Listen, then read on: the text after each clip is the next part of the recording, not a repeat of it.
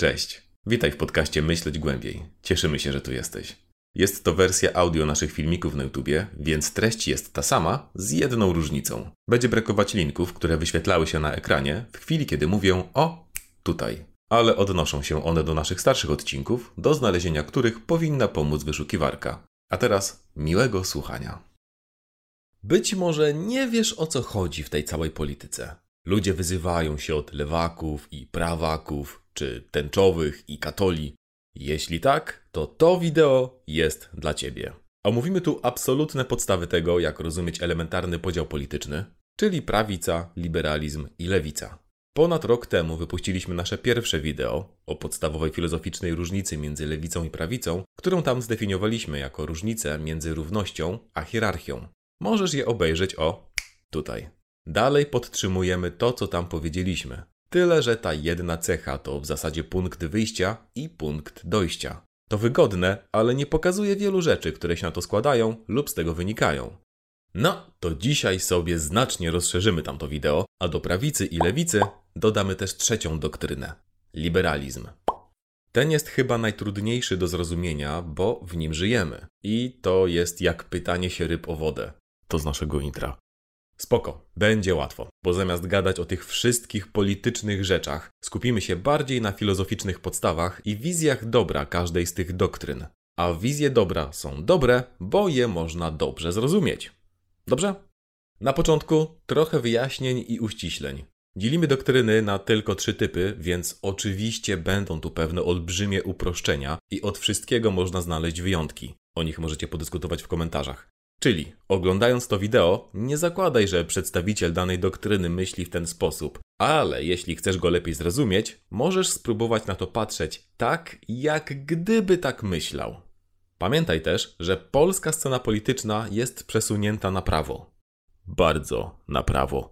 Tak bardzo, że nawet liberalizm będzie u nas wyglądał na doktrynę lewicową, choć w rzeczywistości jest centrowy. I tak też będziemy go traktować. Podobnie jest skrzywiona scena amerykańska, więc od razu, dla osób czerpiących swoją wiedzę polityczną z amerykańskiego internetu, amerykański liberał może oznaczać albo liberała, albo lewicowca. My będziemy to rozróżniać.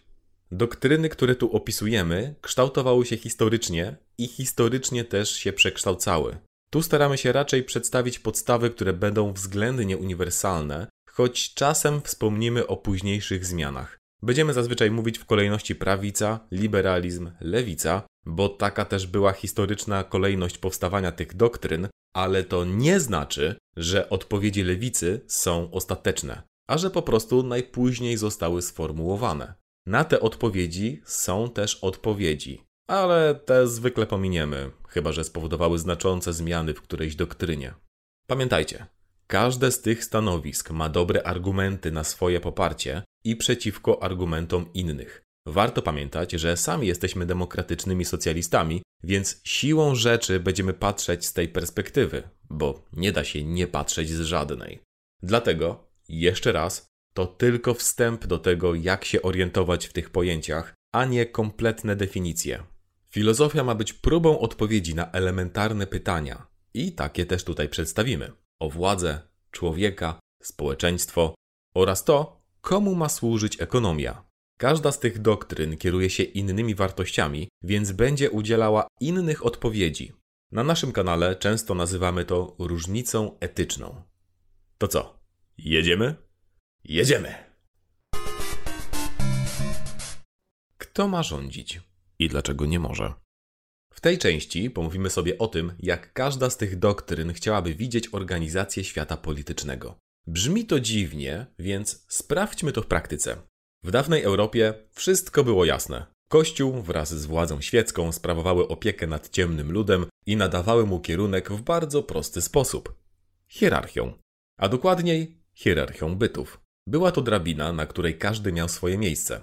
Od Boga, przez papieża, króla i kasztelana, po kota w zagrodzie. Panował feudalizm i nie było szczególnie alternatywnych opcji sprawowania władzy. Obowiązywało tak zwane boskie prawo królów, według którego królowie rządzili z namaszczenia Boga, aby te drabiny bytów móc porządkować. To kwintesencja konserwatyzmu. Król, jako doskonały moralnie asceta, Człowiek, który wyrzekł się wszystkiego dla dobra swoich poddanych, wspierany w tej czystości przez kapłanów, podtrzymujący jeden niezmienny porządek. Miało to sens, bo lud był w większości, no, ciemny i niewykształcony, więc wiadomo, że mogły mu przewodzić tylko elitarne jednostki, które mogły sobie pozwolić na królewską czy kościelną edukację. Oczywiście problem z królami był taki, że nie każdy był tym ideałem cnoty. Przy okazji, kiedy mówimy o cnocie, mamy na myśli wewnętrzną doskonałość moralną, a nie powstrzymywanie się od seksu czy inną chrześcijańską ascezę. Te dwa ostatnie mogą składać się na cnotę lub mogą być traktowane jako cnoty, ale generalnie cnota to pojęcie filozoficzne. W naszym kręgu kulturowym wywodzi się z greckiego pojęcia arete. A do tego postępy naukowe i społeczne od czasów renesansu pokazały, że taka sztywna władza Kościoła niekoniecznie jest najlepsza. Dlatego z czasem konserwatyzm zaczął dryfować w lewo i teraz raczej mało kto chce monarchii wspieranej przez religię. Nadal jednak rząd powinien pełnić rolę takiego dobrego króla, a wartości społeczeństwa takiej niezmiennej boskiej prawdy. Jednak czasy się zmieniały, dostęp do wiedzy stawał się coraz powszechniejszy, a dzięki takim wynalazkom jak ruchoma czcionka czy tłumaczenia Biblii coraz więcej ludzi stawało się piśmiennych. W tych warunkach pojawił się liberalizm. Zacznijmy od umieszczenia go na osi lewica-prawica, czyli równość, hierarchia. Liberalizm będzie pośrodku, ale uwaga, to nie znaczy, że jest w połowie prawicą, a w połowie lewicą. Liberalizm to zupełnie inna bestia ze swoimi specyficznymi rozwiązaniami, których nie dzieli ani lewica, ani prawica. Natomiast obie się do nich odnoszą. Przyjrzyjmy się nazwie. Liberalizm. Dosłownie znaczy wolnościzm. No kurde, brzmi dobrze. Przecież chyba każdy chce być w jakiś sposób wolny. Do tego zwrot liberalne podejście oznacza podejście do czegoś z luzem i dawanie swobody. Czyli co, jeśli chcę praw dla osób LGBTQ, to automatycznie jestem liberałem? No, niekoniecznie. Aby to zrozumieć, musimy zajrzeć do podstaw filozoficznych liberalizmu. Powstał on w odpowiedzi na niedobory tej monarchii i tego, że ludzie mogli już sami się rządzić. Jesteśmy teraz w XVII wieku, więc uwaga, nie mieli to być wszyscy ludzie, a tylko ludzie tego godni, bo nadal wykształcenie było luksusem. Liberalizm początkowo był mocno antydemokratyczny, bo rządzić mogła szlachta, czy ewentualnie bogate mieszczaństwo. Dlaczego? Bo inni ludzie to motłoch i byli zwyczajnie za głupi, a rządzić muszą ci, którzy się na tym znają. Liberalizm, jak na tamte czasy, był postępowy i wolnościowy, bo nareszcie ludzie mogli rządzić bez króla. Liberalizm wpłynął też na rewolucję francuską, czyli moment pojawienia się lewicy. Poglądu, że wszyscy, ale to wszyscy powinni mieć władzę polityczną. I tu zaczęła się krytyka liberalizmu. Liberałowie chcą tak zwanej technokracji, czyli aby rządzili ludzie kompetentni. To brzmi dobrze w założeniu, ale rozbija się o praktykę.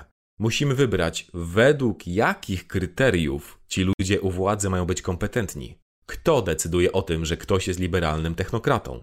No, inni liberalni technokraci, a ci będą mieli własne interesy. Nawet jeśli będą całkowicie bezinteresowni na poziomie osobistym, to wciąż będzie u nich ten jeden interes podtrzymać ideologię liberalną. To jeden z problemów. Drugi jest taki, że tacy eksperci mogą być oddzieleni od problemów zwykłych ludzi. Jak radny miejski może sensownie decydować o komunikacji miejskiej, jeśli dojeżdża do ratusza samochodem? Rozwiązania liberalne to więcej dyskutować i dopuszczać do głosu również ludzi jeżdżących komunikacją. Na to lewica mówi: Aby uniknąć takich niesprawiedliwości, dajmy prawo do decydowania wszystkim, a poprowadzi nas mądrość zbiorowa. W końcu sami ludzie najlepiej wiedzą, czego potrzebują. Ten postulat jest poniekąd spełniony w demokracji liberalnej, gdzie potencjalnie każdy może znaleźć się w parlamencie. Jednak lewicy to nie wystarczy, bo parlament dalej podlega tej samej krytyce. Lewica chce więcej samorządności, ale o tym potem. Generalnie, jak idealne centrum władzy prawicy to nieosiągalni mądrzy królowie, a liberalizmu nieosiągalni mądrzy eksperci, tak lewica za idealne centrum władzy ma nieosiągalny, mądry lud. Każda z tych doktryn będzie teraz starała się tak zadbać o to swoje centrum władzy, aby zmaksymalizować korzyści, zminimalizować straty i możliwie zbliżyć się do tej doskonałości. Kto to jest człowiek? Aby zrozumieć, jak każda z tych doktryn będzie chciała dążyć do swojej doskonałości, musimy zadać im filozoficzne pytanie: kim jaki jest człowiek? Prawica uważa, że człowiek jest z natury zły, a tradycja, religia i kultura jest tym, co trzyma go w ryzach. Nie musi to być boskie prawo królów, ale ono było fajne, bo kiedyś działało. A jak coś kiedyś działało, to znaczy, że jest sprawdzone. Czyli sprawdzone metody porządkują społeczeństwo. A gdyby nie uporządkowane społeczeństwo, wszyscy byśmy się tu pozabijali. I owszem, może są jakieś lepsze sposoby organizacji, ale zbytnie eksperymentowanie z nimi doprowadza do gułagów czy obozów zagłady, więc zostańmy przy tym, co działa, a ewentualne korekty wprowadzajmy bardzo ostrożnie. Tu zaoponują liberałowie, czyli dzieci okresu oświecenia. Według nich tradycje bywają pełne zabobonów, a przecież każdy człowiek ma swój rozum, którym może się posługiwać. Jak tylko będzie myśleć we właściwy sposób, wolno od zabobonów, uprzedzeń i dogmatów, to dojdzie do właściwych wniosków. I to na nich mamy się opierać, a nie na tym, że ktoś zgubił sandał albo że jakaś wodna zdzira rzuciła mu miecz. Ideałem jest tutaj człowiek oczytany, który korzysta z rozumu, czyli narzędzia, które pomaga mu przekroczyć interesy jednostkowe. Kiedy spotka się kilka takich osób i zaczną rozmawiać, to wyłoni się rozum, czyli uniwersalne zrozumienie dostępne ludzkości.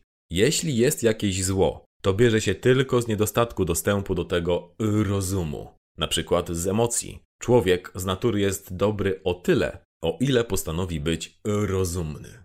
Na to odpowiedziała lewica.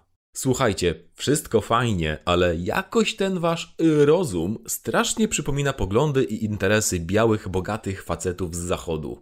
A, i wiemy czemu. Bo jesteście tymi białymi, bogatymi facetami z zachodu. I teraz to, co działa dla was, chcecie przenieść na resztę ludzkości.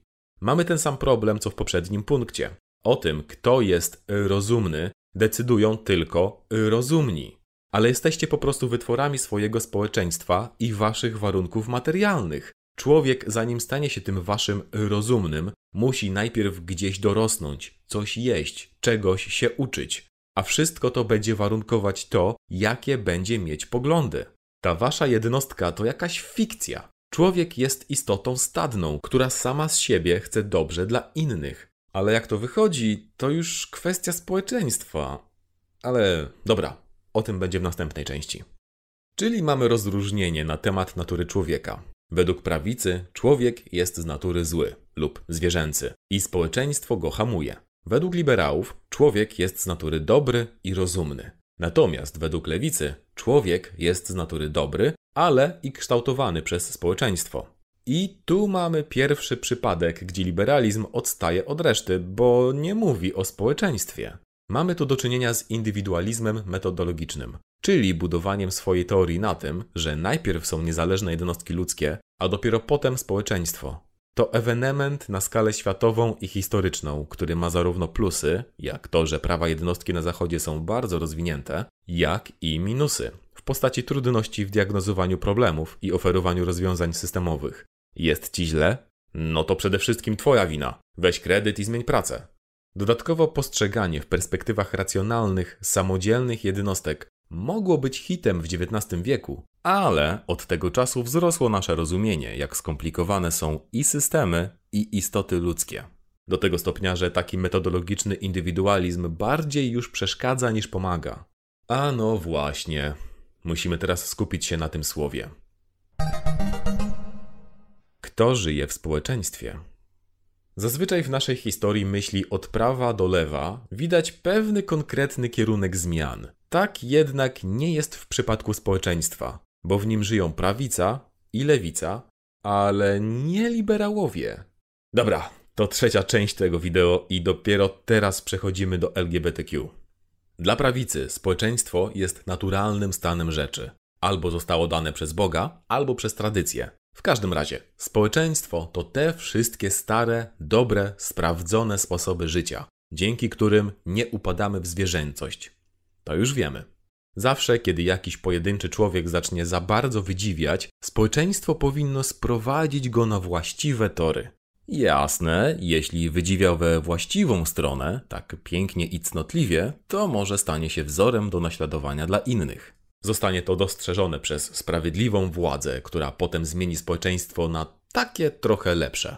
Ale generalnie to wydziwianie raczej osłabia społeczeństwo niż je wzmacnia. A społeczeństwo trzeba wzmacniać, bo tylko stabilne społeczeństwo chroni nas przed naszą zwierzęcością, rewolucją, faszyzmem, wojnami i innymi złymi rzeczami. To się tyczy też różnych mniejszości, które są przez konserwatystów tolerowane. Jest to jednak bardzo prawicowe rozumienie tolerancji, które mniej przypomina to, że mniejszości się akceptuje, a bardziej to, że się je znosi. I teraz, jakby to powiedzieć, możesz sobie być mniejszościowy, ale no, mówiąc wprost, jesteś trochę gorszy. Znaczy, nie mamy nic do ciebie jako do osoby, ale przez tę swoją mniejszościowość trochę rozbijasz spójność społeczeństwa. A pamiętasz chyba, że tylko społeczeństwo chroni nas przed zezwierzęceniem? Więc mógłbyś jakby tego nie robić? Albo robić to w domu? Spójne społeczeństwo po prostu nie pomieści takich wariatów, a jak przestanie być spójne, to dopiero takie mniejszości jak twoja będą miały przechlapane. Dopiero zatęsknisz za naszą tolerancją. Dlatego nie mylmy wolności z samowolą. Ta pierwsza przysługuje ludziom cnotliwym, a ta druga to fanaberie mniejszości. Liberałowie na to, ej, prawica, a kto ci to niby powiedział? Ta wodna lafirynda, co podniosła na ciebie błat? Przecież ty stawiasz sprawę na głowie. Najpierw jesteśmy jednostkami, a dopiero potem społeczeństwem. Słuchaj, koleżanko z mniejszości, ho, chodź tu. Słuchaj, nikt ci nie może nakazywać, jaka masz być albo nie być. Każdy jest niepowtarzalną jednostką, ale każdy jest też rozumny, więc możemy się dogadać i zawiązać umowę społeczną, o której myśleć głębiej mówili o tutaj. No dobra, może większość z nas jest tymi bogatymi białymi facetami z zachodu, którzy wymyślili tę umowę, aby uzasadnić swoje rządy, ale widzimy błędy przeszłości i chcemy dopuszczać różnych ludzi do tej dyskusji i rozbudować to uniwersalne rozumienie tak, aby obejmowało wszystkich ludzi. Najważniejsze, że razem będziemy w stanie wytworzyć zestaw uniwersalnych praw, które będą w stanie wspierać nas jako jednostki, w sprawiedliwym społeczeństwie sam jesteś kowalem własnego losu i możesz stać się kim chcesz. I odzywa się lewica. Zaraz, zaraz. Jakich uniwersalnych praw? Przecież ludzie są różni. Wiecie czemu mówimy od każdego według jego zdolności, każdemu według jego potrzeb? Bo ludzie mają różne zdolności i różne potrzeby. Owszem, jesteśmy jednostkami, ale jesteśmy konkretnymi jednostkami w konkretnych miejscach, zjednoczeni wokół konkretnych spraw. Tyle tylko, że nie jak chce prawica, tak abstrakcyjnych jak Bóg, honor, ojczyzna, a tego, co nas realnie łączy, naszych potrzeb, które zaspokajamy jako grupy. Społeczeństwo to nie jest jakiś efekt uboczny racjonalnej wymiany między racjonalnymi jednostkami, tylko coś, co powstało w wyniku historycznych tarć między różnymi grupami społecznymi. I teraz musimy uwzględnić specyfikę wszystkich tych grup, ich potrzeb i możliwości, aby stworzyć sprawiedliwe społeczeństwo. Na początku patrzyliśmy tylko na interesy robotników, bo byli taką większością, która była traktowana jak mniejszość, ale teraz widzimy, że ważne są interesy tych wszystkich mniejszości. Ale nie wystarczy tylko zmienić parę praw i powiedzieć im, że już jest super i że teraz te mniejszości tylko muszą wstawać trochę wcześniej i osiągną sukces. Nie. Musimy dać ludziom realną równość szans. A to nie jest możliwe w przypadku, gdy w tym samym państwie mamy miliarderów latających w kosmos i niedożywione dzieci. Te dzieci nie są niedożywione z własnego wyboru, a na pewno to na nie wpłynie. Czyli, podsumowując, dla prawicy społeczeństwo jest sprawdzone przez czas, dla liberalizmu to racjonalne prawa ustalone przez jednostki, a dla lewicy ścieranie się różnych grup o różnych interesach. Czyli społeczeństwo tworzy jednostkę, a ta tworzy społeczeństwo. Jak widać, zahaczyliśmy już o gospodarkę, więc wypadałoby do niej przejść, ale tu już nie będzie takiego jasnego wynikania myśli. A to wszystko przez postęp. Komu służy ekonomia?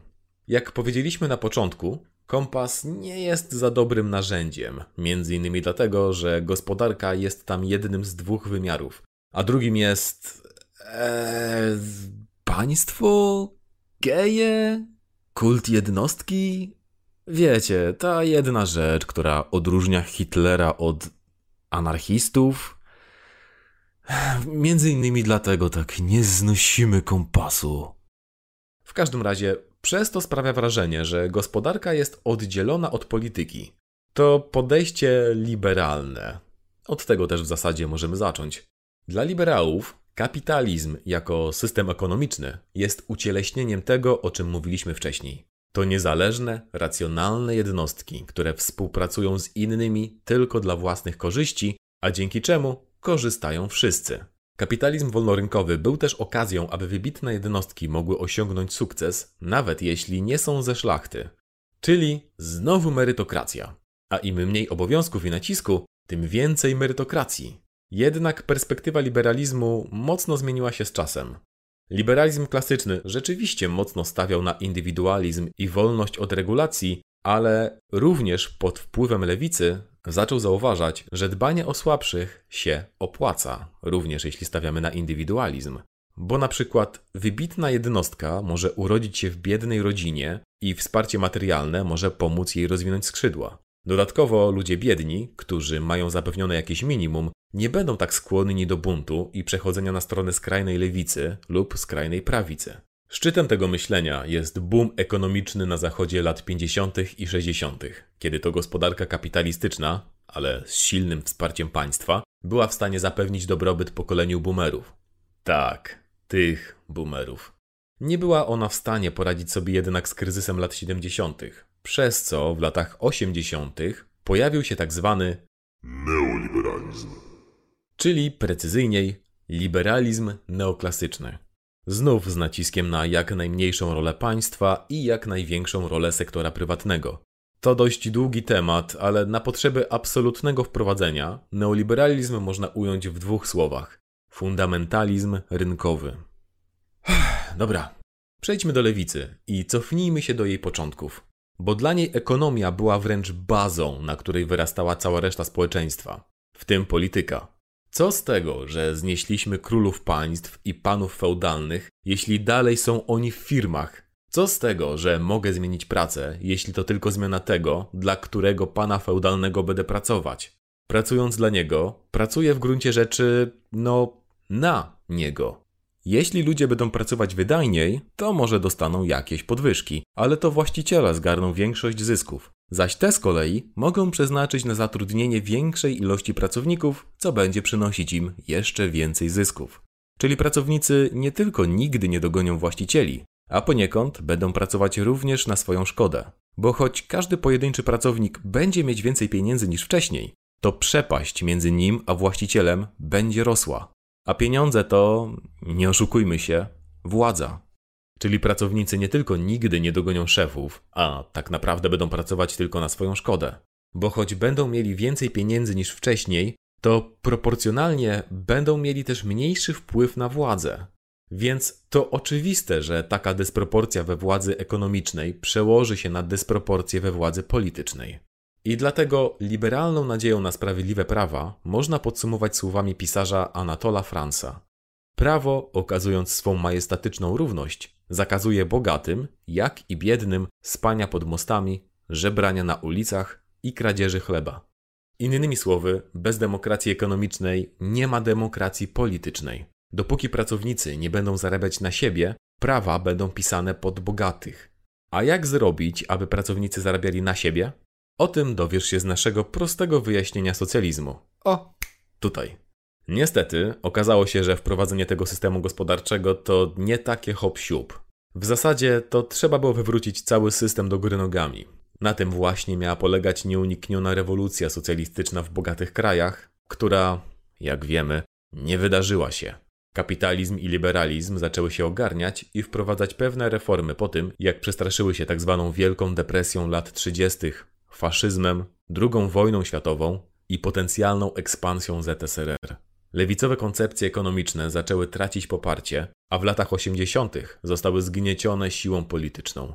Głównie przez Margaret Thatcher, która strajkujących górników pałowała, i Ronalda Reagana, który strajkujących kontrolerów lotów pozwalniał. Neoliberalizm. Więc jeśli teraz słyszysz, że lewica chce trochę wyższe podatki albo jakieś zasiłki, to nie dlatego, że te cele są same w sobie lewicowe, a że tyle im pozostało. A co z prawicą? Cóż, jeśli chodzi o kwestie ekonomiczne, to myślenie w kategoriach idealnego feudalizmu nie ma tu chyba za bardzo sensu, bo to same rozwiązania, jak hierarchia ekonomiczna, można wytłumaczyć tą idealną monarchią, ale lepiej. W kwestii ekonomii prawica to bardzo różnorodny stwór i tu chyba najbardziej będzie różnić się w zależności od kraju. Na przykład w Polsce będzie przejawiać katolicką nieufność do konsumpcjonizmu, w Anglii będzie cenić nadal aktywną u nich szlachtę, a w USA wielbić kapitalizm i państwo minimalne. Czyli podsumowując, w kwestiach ekonomicznych lewica będzie za socjalizmem, a liberalizm za kapitalizmem. To chyba największa kość niezgody między tymi doktrynami. A prawica? Prawica będzie za. E, byle nie za socjalizmem? A dlaczego? To zobaczymy sobie w podsumowaniu. O! Podsumowanie. Podsumowanie. O czasach i zaletach. Nasza tabelka jest już prawie wypełniona. Pozostała jedna rubryka. Czas. Jaki okres powinien być wyznacznikiem dla całej polityki? Dla prawicy takim czasem będzie przeszłość. Dla liberalizmu teraźniejszość, a dla lewicy przyszłość. Czym dla prawicy jest przeszłość? Nawet jeśli usuniemy aspekty religijne, według których w przeszłości dostaliśmy prawa w wyniku kontaktu z bóstwem, przeszłość jest przykładem tego, co sprawdzone. To nie znaczy, że można sobie gdzieś wbić igiełkę na osi czasu i powiedzieć: O, tego chce prawica. Prawica jako całość nie jest przeciwna jakiemukolwiek postępowi. Po prostu ten postęp powinien odbywać się zgodnie z tym, co wiemy o człowieku. A tego uczy nas historia. To odczucie subiektywne, ale czytając prawicową filozofię polityki, ma się odczucie podobne do czytania filozofii starożytnej, że obcuje się z bardzo wysokim poziomem abstrakcji, rozwiązaniami ponadczasowymi, jakąś formą transcendencji, czyli czegoś spoza naszego świata. Nawet jeśli to dzieło nie jest religijne, to jest ta różnica etyczna, o której tyle gadamy, a której nigdzie nie wyjaśniliśmy dobrze. Nawet tutaj. No dobra, może kiedyś nam się uda. W każdym razie, jeśli chodzi o prawicę i postęp, najlepiej spojrzeć na kwestię pracy dzieci. Choć zakazanie jej to względnie nowy wynalazek, to jednak mało kto z prawicy postuluje za jej przywróceniem, bo to reforma, która zdała test czasu i pasuje do tego ponadczasowego aspektu ludzkości. Po prostu odkryliśmy ją niedawno. Między innymi dlatego też prawica jest za hierarchią. Hierarchie są sprawdzone, a równość nie bardzo. To powinno też wyjaśnić, dlaczego taki dziwny jest ten wpis w kategorii ekonomii. Choć do moralności konserwatyzmu bardziej pasują etyczne założenia socjalizmu, w których dbamy o siebie nawzajem, niż indywidualistycznego kapitalizmu, gdzie każdy jest egoistyczny, to socjalizm leży w przyszłości, więc nijak nie mógł zostać sprawdzony. A w takim razie lepszy wróbel w garści niż gołąb na dachu. Kapitalizm jest w teraźniejszości i trochę się sprawdził, a trochę nie. Feudalizm jest w przeszłości, ale jednak został kolektywnie odrzucony. Więc. Ech, niech będzie ten kapitalizm. Liberalizm żyje w teraźniejszości, bo osiągnął już swoje podstawowe założenia. Zostały do dogrania jeszcze jakieś szczegóły, dokładniejsze prawa, lepsze umiejscowienie ludzi, ale ta przyszłość nie będzie zasadniczo różnić się od teraźniejszości. Po prostu wszystko będzie trochę lepiej działać. Z drugiej strony, liberalizm łatwo jest krytykować, bo jest aktualną ideologią hegemoniczną, czyli że wszyscy nieświadomie przyjmujemy jego założenia i rządzącą autentycznie. Konserwatyzm zawsze może wybierać dobre fragmenty z przeszłości, lewica zawsze może snuć opowieści o pięknie przyszłości, a liberalizm musi usprawiedliwiać się z tego, co działa, a co nie. Jeśli chodzi o filozofię polityki, to na pewno ma bogato rozwiniętą teorię państwa, poczynając choćby od trójpodziału władzy. To coś, co pominęliśmy w tym wideo, bo było zbyt abstrakcyjne. Jego skupienie się na indywidualizmie metodologicznym, choć już trochę trąci myszką, umożliwia tworzenie prostych wytycznych, które potem mogą być rozwijane przez pozostałe strony spektrum. W ogóle filozofia liberalna wydaje się być taka klarowna. Być może dlatego, że w niej żyjemy.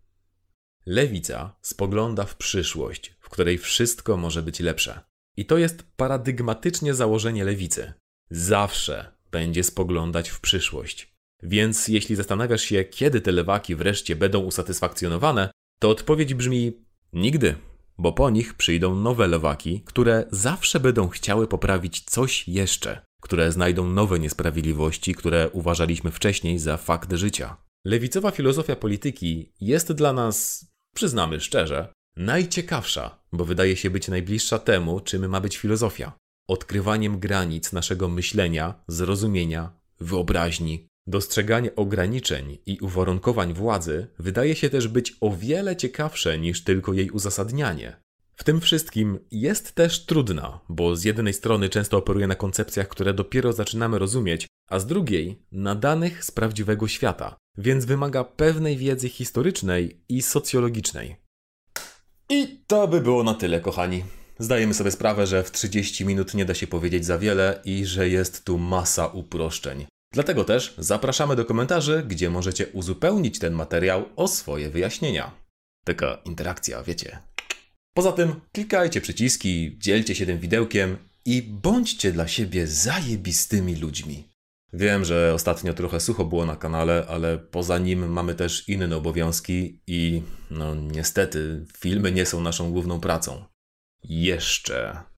Możesz pomóc to zmienić. W opisie znajdziesz linki do naszego patrona, serwisu Kofi i PayPala. Naprawdę nie są trudne do znalezienia. Tutaj jest lista naszych dobroczyńców, którym się to udało. A spośród nich najhojniejsi to Grzegorz Wiśniowiecki, Gami, Jan Lercher, Kiewicz, Kowi BZ, M, Mariusz Wo, Ouli, Patrycja, Praptak, Sachi, Sushi oraz Wodzu Metal.